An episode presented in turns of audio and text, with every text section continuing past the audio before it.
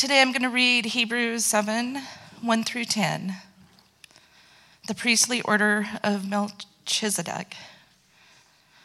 For this Melchizedek, king of Salem, priest of the Most High God, met Abraham returning from the slaughter of the kings and blessed him. And to him, Abraham apportioned a tenth part of everything. He is first by translation of his name, King of righteousness, and then he is also King of Salem, that is, King of peace. He is without father or mother of genealogy, having neither beginning of days nor end of life, but resembling the Son of God, he continues a priest forever. See how great this man was to whom Abraham, the patriarch, gave a tenth of the spoils. And those descendants of Levi who received the priestly office have a commandment in the law to take tithes from the people, that is, from their brothers, though these also are descended from Abraham. But this man who does not have his descent from them, received tithes from Abraham and blessed him who had the promises. It is beyond dispute that the inferior is blessed by the superior. In one case, tithes are received by mortal men, but in the other case, by one of whom it is testified that he lives. One might even say that Levi himself, who receives tithes, paid tithes through Abraham, for he was still in the loins of his ancestor when Melchizedek met him. And this is the word of the Lord.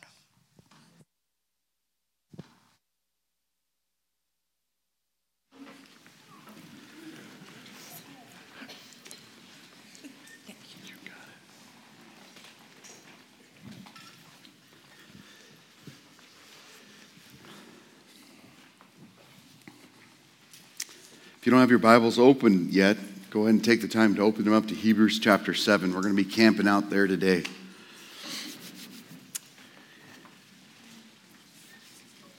Chapter 7 is going to be all about what Kathy just read.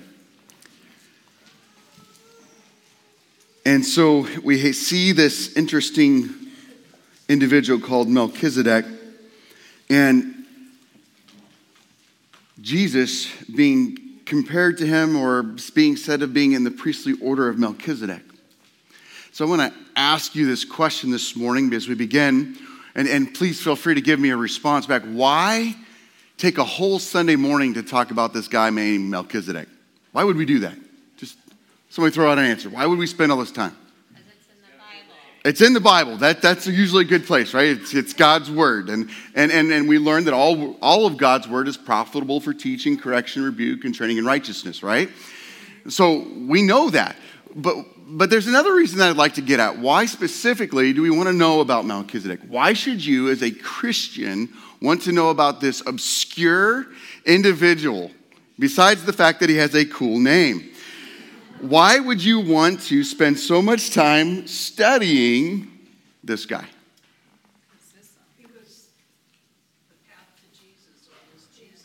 Okay. Okay, very good. And you were going to say? Absolutely, absolutely does both of those things. And, and, and, and Marianne's kind of really getting at that point that I'm driving on. If we say that the whole book of Hebrews is about who? Jesus. Very good. Okay, can't go wrong with that answer. Jesus, right? Unless it's squirrel, then it's squirrel. But it's Jesus, right? This book is about Jesus. And so Melchizedek is going to inform us about Jesus. And if we call ourselves Christians, which practically means Christ followers, then we should want to know about this guy, Melchizedek. Even though the history of Melchizedek is three verses. Three verses. You talk about obscurity. Like, right? Like, we are going to study Melchizedek this morning, and, and the author of Hebrews is going to form this whole thing about Melchizedek because of three verses in Genesis. So, why study about Melchizedek? Great answers. It ties the Old and New Testaments together. Absolutely. It is God's word. God wrote it, therefore, it's profitable for us to learn. Most importantly, especially for the book of Hebrews, it informs us about Jesus Christ. So, the first thing that we're going to talk about this morning as we look at Melchizedek is this idea, this understanding of the person of Melchizedek. Before we go there, I think we need to stop and talk about a priest for us, this is as, as Protestants, the idea of priest is kind of weird or maybe foreign to us. But we have a lot of people in this room that came out of a Roman Catholic tradition. That's not as weird to them because they understand that this idea of priest is someone that is this go between between God and man. Okay? Well, Jesus Christ is called the high priest, the priest to, to basically end all priests. Because Jesus Christ, we can directly approach Jesus Christ. We have this direct access to Jesus Christ because of the work of Him, of Jesus Christ on the cross. He not only was the perfect sacrifice, but He's the perfect priest. And that, as so far we've learned in the book of Hebrews, that he, he doesn't have an end of days. No one's ever going to have to replace him. He doesn't take a day off. He sits at the right hand of God the Father in heaven, continually interceding on our behalf. He is the go between between us and God. You, you need to understand this morning that apart from Jesus Christ, there is no access to God. Amen. That apart from Jesus Christ, prayers have no power, prayers have no effect that it is only because of Jesus Christ and his work and our belief and faith in him that we have any ability to go near to God because God is a perfect and he's a holy God. And God cannot tolerate sin, cannot, will not. His character won't allow it.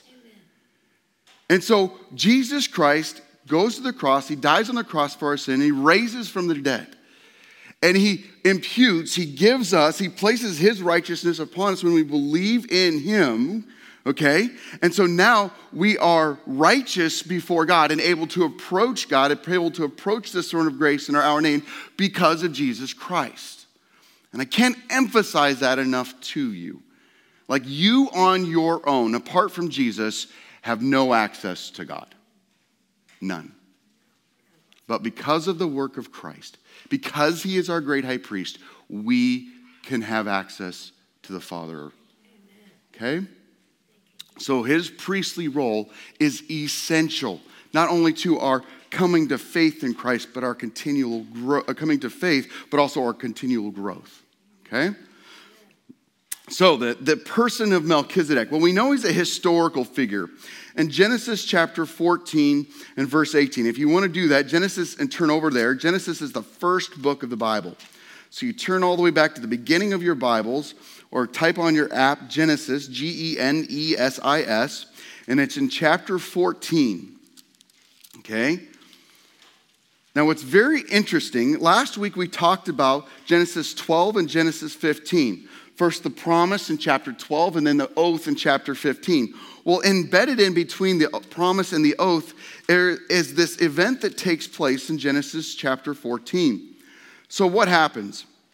Well, we know Abraham and Lot had split ways. Lot was Abraham's nephew. And, and God had caused the, the herds and the mm, blessing upon both Abraham and Lot to just grow to this place of abundance, so much so that they had to part ways because the land literally would not support all of their livestock and all of their families. And so they had to split ways. Lot went towards the direction of what looked to be the good things and towards these pretty horrific cities, one called Sodom. And if you know the history of Sodom, it was a really sinful place, but it had really green pastures and really nice waters, a fresh water stream. And so Lot says, That's the better. I want the better. So he pursues the better even though the better put him in great peril. And so God gave, gave to Abraham this other place that was not as maybe attractive to the eye, but exactly what Abraham needed. Amen. So they'd split ways. Well, God caused these kings to rise up against Sodom and, and, and stuff, and there was this huge battle that took place, and these foreign kings came in and were carrying off the kings of Sodom and other kings, and, and Lot was part of these people that were being carried off. Well, Abraham's like, hey, blood's thicker than water. I'm going to go rescue my nephew Lot. So Abraham gathers up his guys, and they go off to fight these foreign kings, take Lot back. And as they're and they are hugely victorious. And, and Abraham's very clear why they're victorious. Because God went before them. And God gave them the victory. And so he's as he's coming back with the spoils of war, okay, with Lot and his family, but also with the spoils that would have been from Sodom and these other places, he runs into this guy named Melchizedek. Melchizedek comes out and greets Abraham as he's coming back. Okay? And that lands us in, in verse, in chapter 14, starting in verse 16. Then he brought back all the possessions and also brought back the kinsman Lot with his possessions and the women and the people. And after his return from the defeat of the, oh boy, Chedorlaomer, the kings who were with him, the king of Sodom went out to meet with him at the valley of Sheba, that is the king's valley. And Melchizedek, verse 18, came king of Salem, brought out bread and wine. He was a priest of God Most High. And he blessed him and said, Blessed be Abram by God Most High, possessor of heaven and earth. And blessed be God Most High, who has delivered your enemies into your hand. And Abraham gave him a tenth of everything.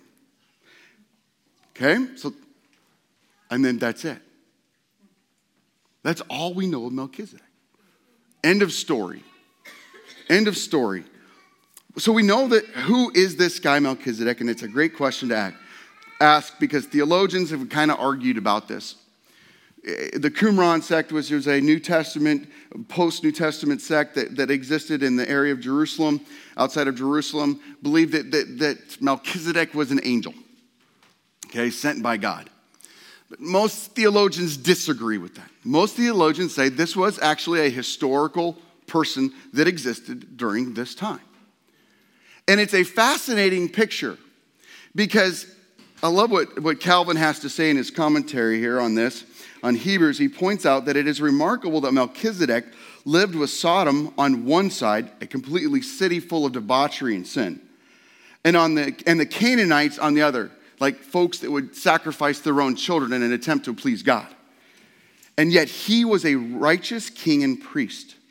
This shows that God can raise up a godly witness for himself when and where he pleases. Like Melchizedek, Jesus is both king and priest in one person.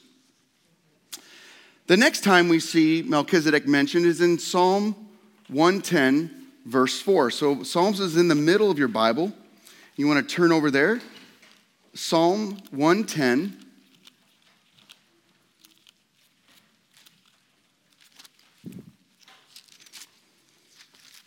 And in Psalm 110, verse 4, we read this. And, Lord, and the Lord has sworn and will not change his mind.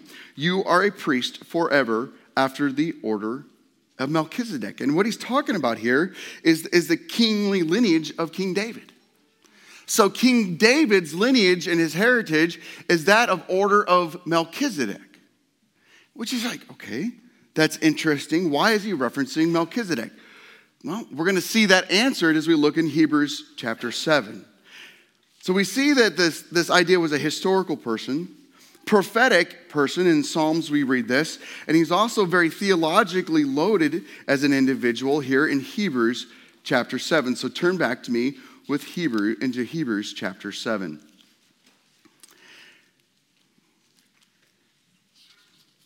What I enjoy greatly about oftentimes the names given in Scripture is that names have significance and great meaning. And that the naming of an individual is often very, very important in the context of Scripture.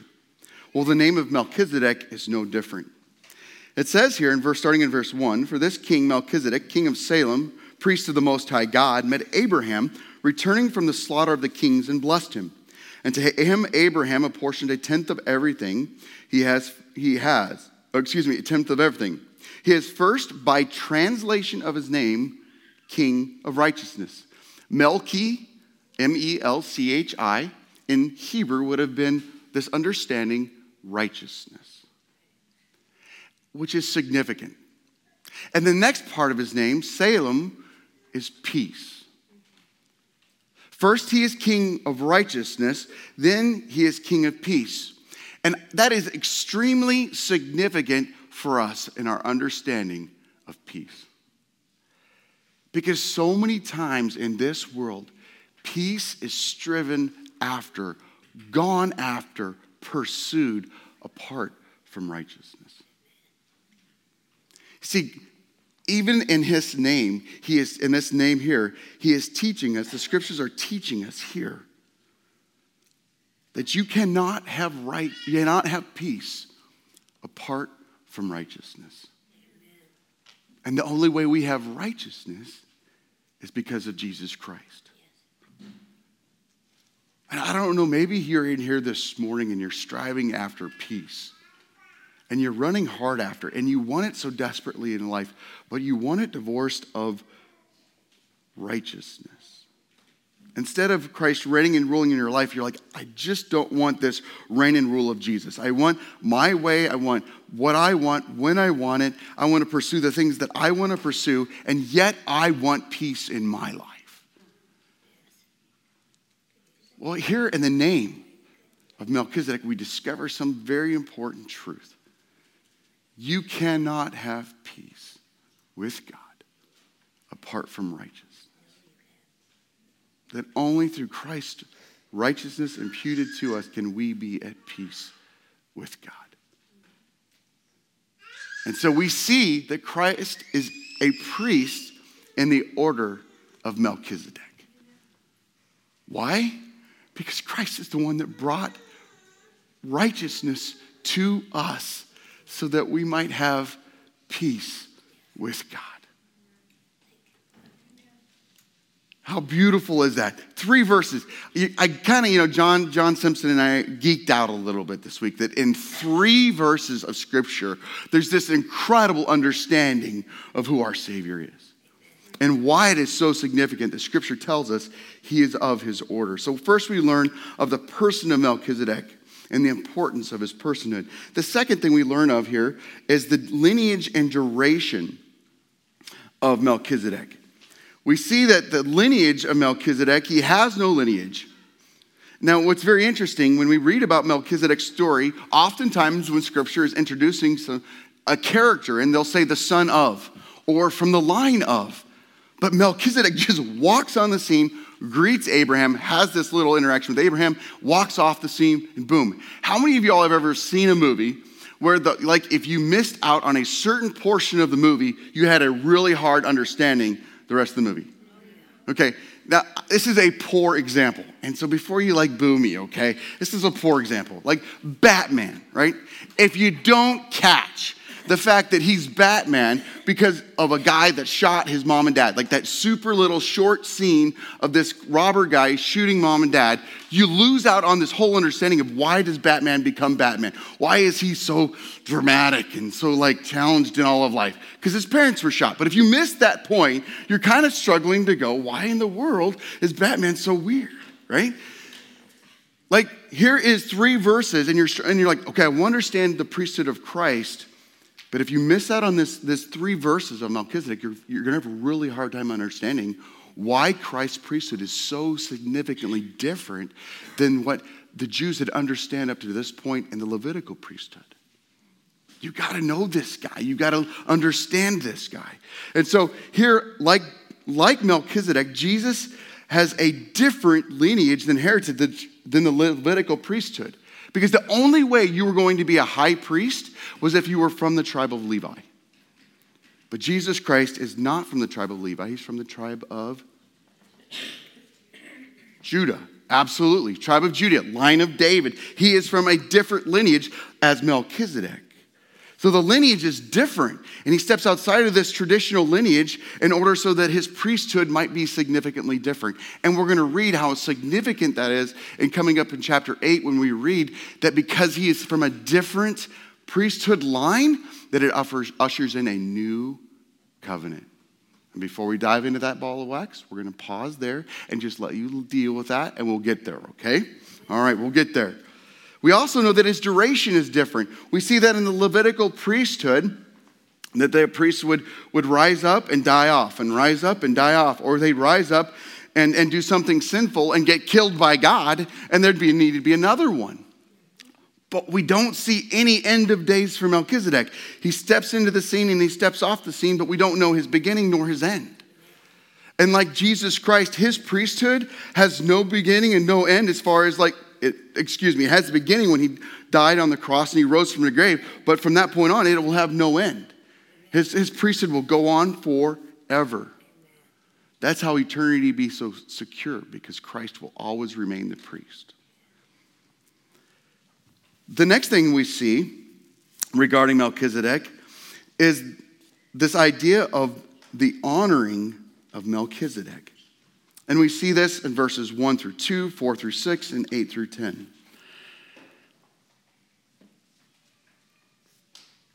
Abraham paid tithes to Melchizedek.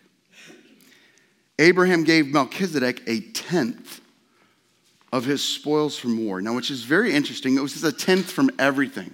And we're going to see, if you were to continue reading this story, that Abraham was going to give back to, gave back to Sodom the stuff that was theirs. He let Lot keep the stuff that was his. Abraham had no desire to keep the spoils of war. But from everything, from all the spoils, God or Abraham gave to Melchizedek a tenth. And what's interesting as we read through this text, as it was read through by Kathy this morning, we understand that, that not only did Abraham was it this, but uh, was giving of the tithes and offering tithes there in this moment, but also all those that were inside of Abraham okay, like his future descendants. And it talks about Levi also giving of tithes to Melchizedek, which is very interesting because part of the Levitical process of being a priest was to collect tithes from the people for the temple. Do you think like 10% giving is bad? Like, do you understand the Old Testament? There was 10% for the temple, there's 10% for the, the, the, pre, the kings and those other people. And then on the year, and every third year, there was another 10%. So every third year, 30% tithe, but every year was 20%. And what we see here taking place, Levi was one that collected these tithes and offerings. But even though Levi collected them, because of Abraham, even Levi himself paid tithes and honored Melchizedek for his role as high priest of the Most High God. But not just Levi us as well. Because we're the promised ones of Abraham. God told Abraham, through you, many nations will be blessed. So, in this act and in this moment, we see that all of the promised ones that would come from Abraham offer tithes to Melchizedek. And as great as Melchizedek is, Jesus is so much greater because in this book so far, we've learned that Jesus is the creator of all things. And if Jesus is the creator of all things, that means everything belongs to Jesus, right? It's all his. And so we, as understanding Jesus as the high priest, we understand that everything is his, so that we come with joyful, generous hearts to give back to God. And we're not just talking money here. We're talking time. We're talking talent. We're talking our resources. Like the things that God has given us, we understand that we now have joyfully generous hearts to give back to God, to honor our King, to honor our high priest, because it's all His anyways. So we joyfully give back to God, as was demonstrated here in this moment because Melchizedek comes on the scene and Abraham ties to him. We understand Jesus is so much greater than Melchizedek of this lineage, and that we give to Jesus with everything that we have, with joyful hearts. And I want to read this scripture to you out of Second Corinthians. The point is this, Paul says to the church in Corinth. Whoever sows sparingly will also reap sparingly, and whoever sows bountifully will also reap bountifully. Each one must give as he has decided in his heart, not reluctantly or under compulsion. For God loves a cheerful giver. And God is able to make all grace abound to you, so that having all sufficiency in all things at all times, you may abound in every good work. As it is written, He has distributed freely, He has given to the poor, His righteousness endures forever. He who supplies seed to the sower and bread for food will supply and multiply your seed for sowing and increase the harvest of your righteousness. You will be enriched in every way to be generous in every way, which through us will produce thanksgiving to God. For the ministry of the service is not only supplying the needs of the saints, but is also overflowing in many thanksgivings to God. By their approval of this service, they will glorify God because of your submission that comes from your confession by the gospel of Christ and the generosity of your contribution for them and for all others while they long for you and pray for you because of the surpassing grace of God upon you. Thanks be to God for his inexpressible gift. If you're visiting with us this morning, or if you're one of those people that say, you know, every time I go to church, I hear about tithing and, and, and giving of money, right? And, and, this morning you landed on it. We don't talk about it every week, but um, we do talk about it. And, and I talk about it not with apology because as Christians, we recognize it's all from God, it's not ours. And, and why people talk about 10%, I would just love to do away with that figure. Because to me, it's about what was about this passage. It's about understanding that God has called us to give with joyful, generous hearts. And I feel like that number 10%, instead of going before God and saying, Holy Spirit, lead me in what I should give this week, we just go, well, this is the figure. And we just cut out the Holy Spirit.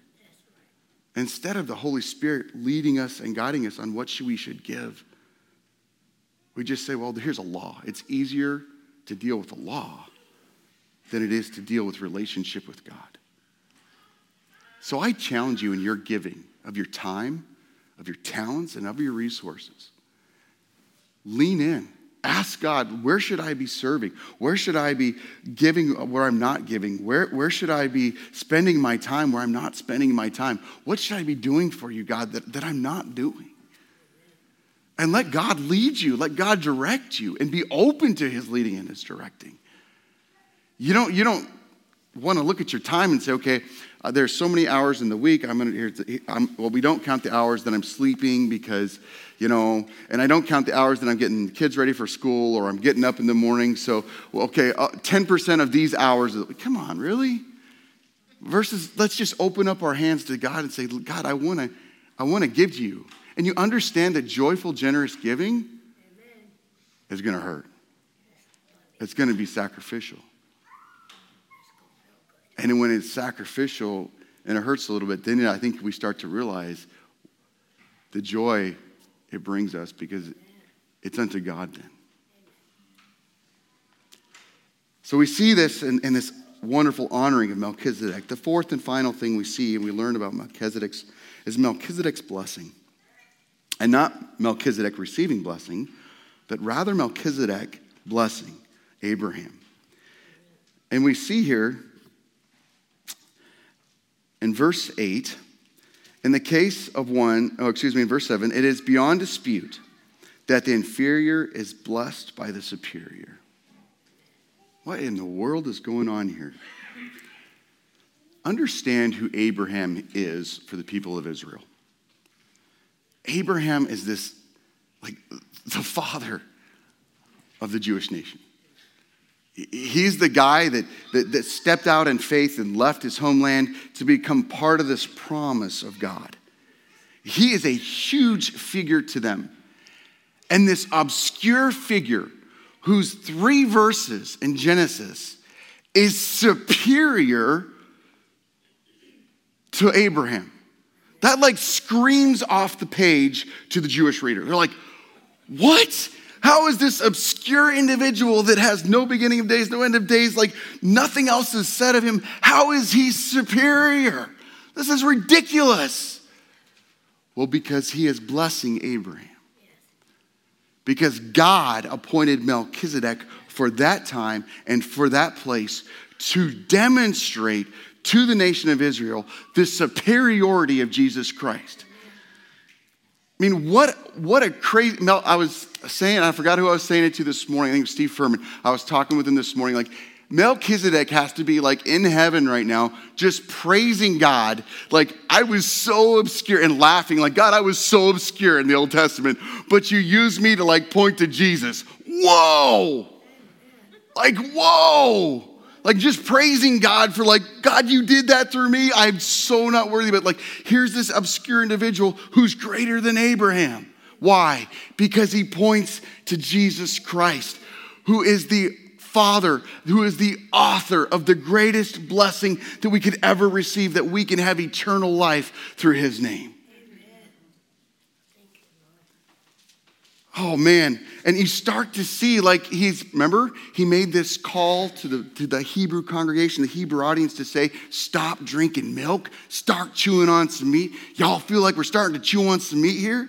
Like, this is craziness. We're learning about this obscure guy from three verses in the Old Testament and how significant he is in Scripture. Let me tell you something the blessing that Christ brings. Do you want eternal life? It's through Jesus Christ, his blessing. Forgiveness of sins. Who wants forgiveness of sins? Amen. It's through Jesus Christ, the greatest prophet.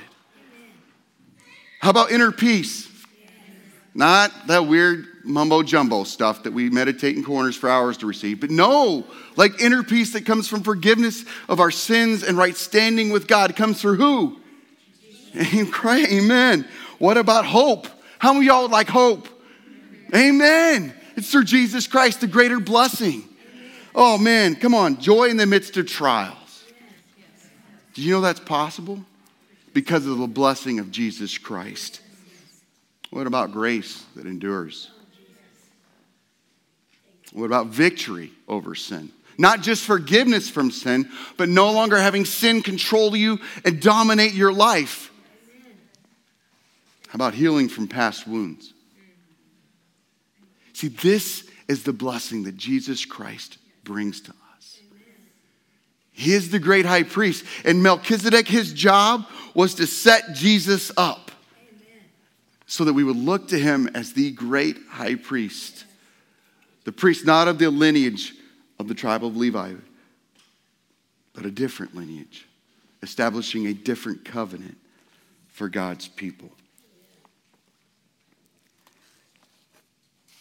It's powerful that in the name of Melchizedek, we learn about God. And in the name of Jesus Christ, we receive the revelation of God. Thousands of years they waited for that revelation. And in the name of Jesus Christ, we know who God is. Christ came to reveal the power, the might, and the glory of God. We also learn in the lineage that because Jesus, because Jesus of this lineage, of the line of Melchizedek, a priest in his line, and that the duration of his, of his priesthood will not end, guess what that means? That you and I have such great confidence. We talked about that last week. But because Jesus' reign as the priest is eternal, we can trust God. And we can have hope for all days, every day. And we have so many different things going on. You sense my heart this morning. My heart's heavy this morning. And I need to know this. I need to believe that because Jesus Christ's duration is forever, it is eternal. I can have hope in this day and have hope tomorrow and have hope in the next day and have hope in the next day. And that's not dependent upon what's going on in the world. Car's broke, car's not running, hope in Jesus Christ. Bank account says zero, hope in Jesus Christ. You know, relationships are broken. Hope in Jesus Christ. Like fear is creeping up your spine because relationships, you're thinking like you're scared for your kids. Hope in Jesus Christ. You know, people like have asked me, like, Elijah's playing football, right? Kind of a dangerous sport, especially in light of all the, the media that, that, that gets out there, right? Like, like when he goes onto the field, they're like, Aren't you scared? I'm like, Listen, no, I have no promise that Elijah will walk off the field at the end of the game. I have no promise of that. But I have a promise that no matter what happens to Elijah on that field, my promise is secure in the one whose duration as high priest is eternal. And my hopes can't, has to be in that. That's our hope. You see, the world can't, we can't live on the, the promises of this world because they will fail. He's the one that won't fail.